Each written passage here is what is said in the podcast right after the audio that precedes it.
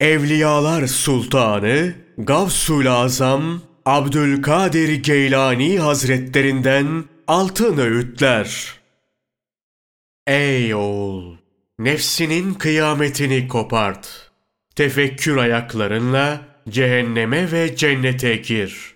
Onlara iman ve yakin gözlerinle bak. Mümin, fikri ve nazarı düzelinceye kadar amel işlemekten geri durmaz. Fikri ve nazarı düzeldiği zaman kıyameti kopmuş demektir. Rabbinin huzurunda dirilir, ayağa kalkar. Amel defterinin sayfalarını okumaya başlar. İyiliklerini ve kötülüklerini görür. Kötülüklerinin iyiliklerinden fazla olduğunu görür. Cehenneme girmeyi hak etmiştir. Sırattan geçmesi gerekir.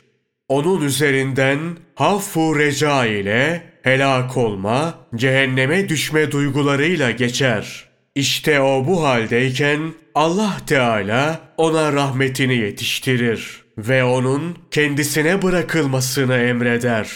Ayaklarının altındaki sırat genişletilir. Cehennemin alevi rahmet suyuyla söndürülür ve cehennem ona şöyle der. Geç ey mümin, nurun alevimi söndürdü.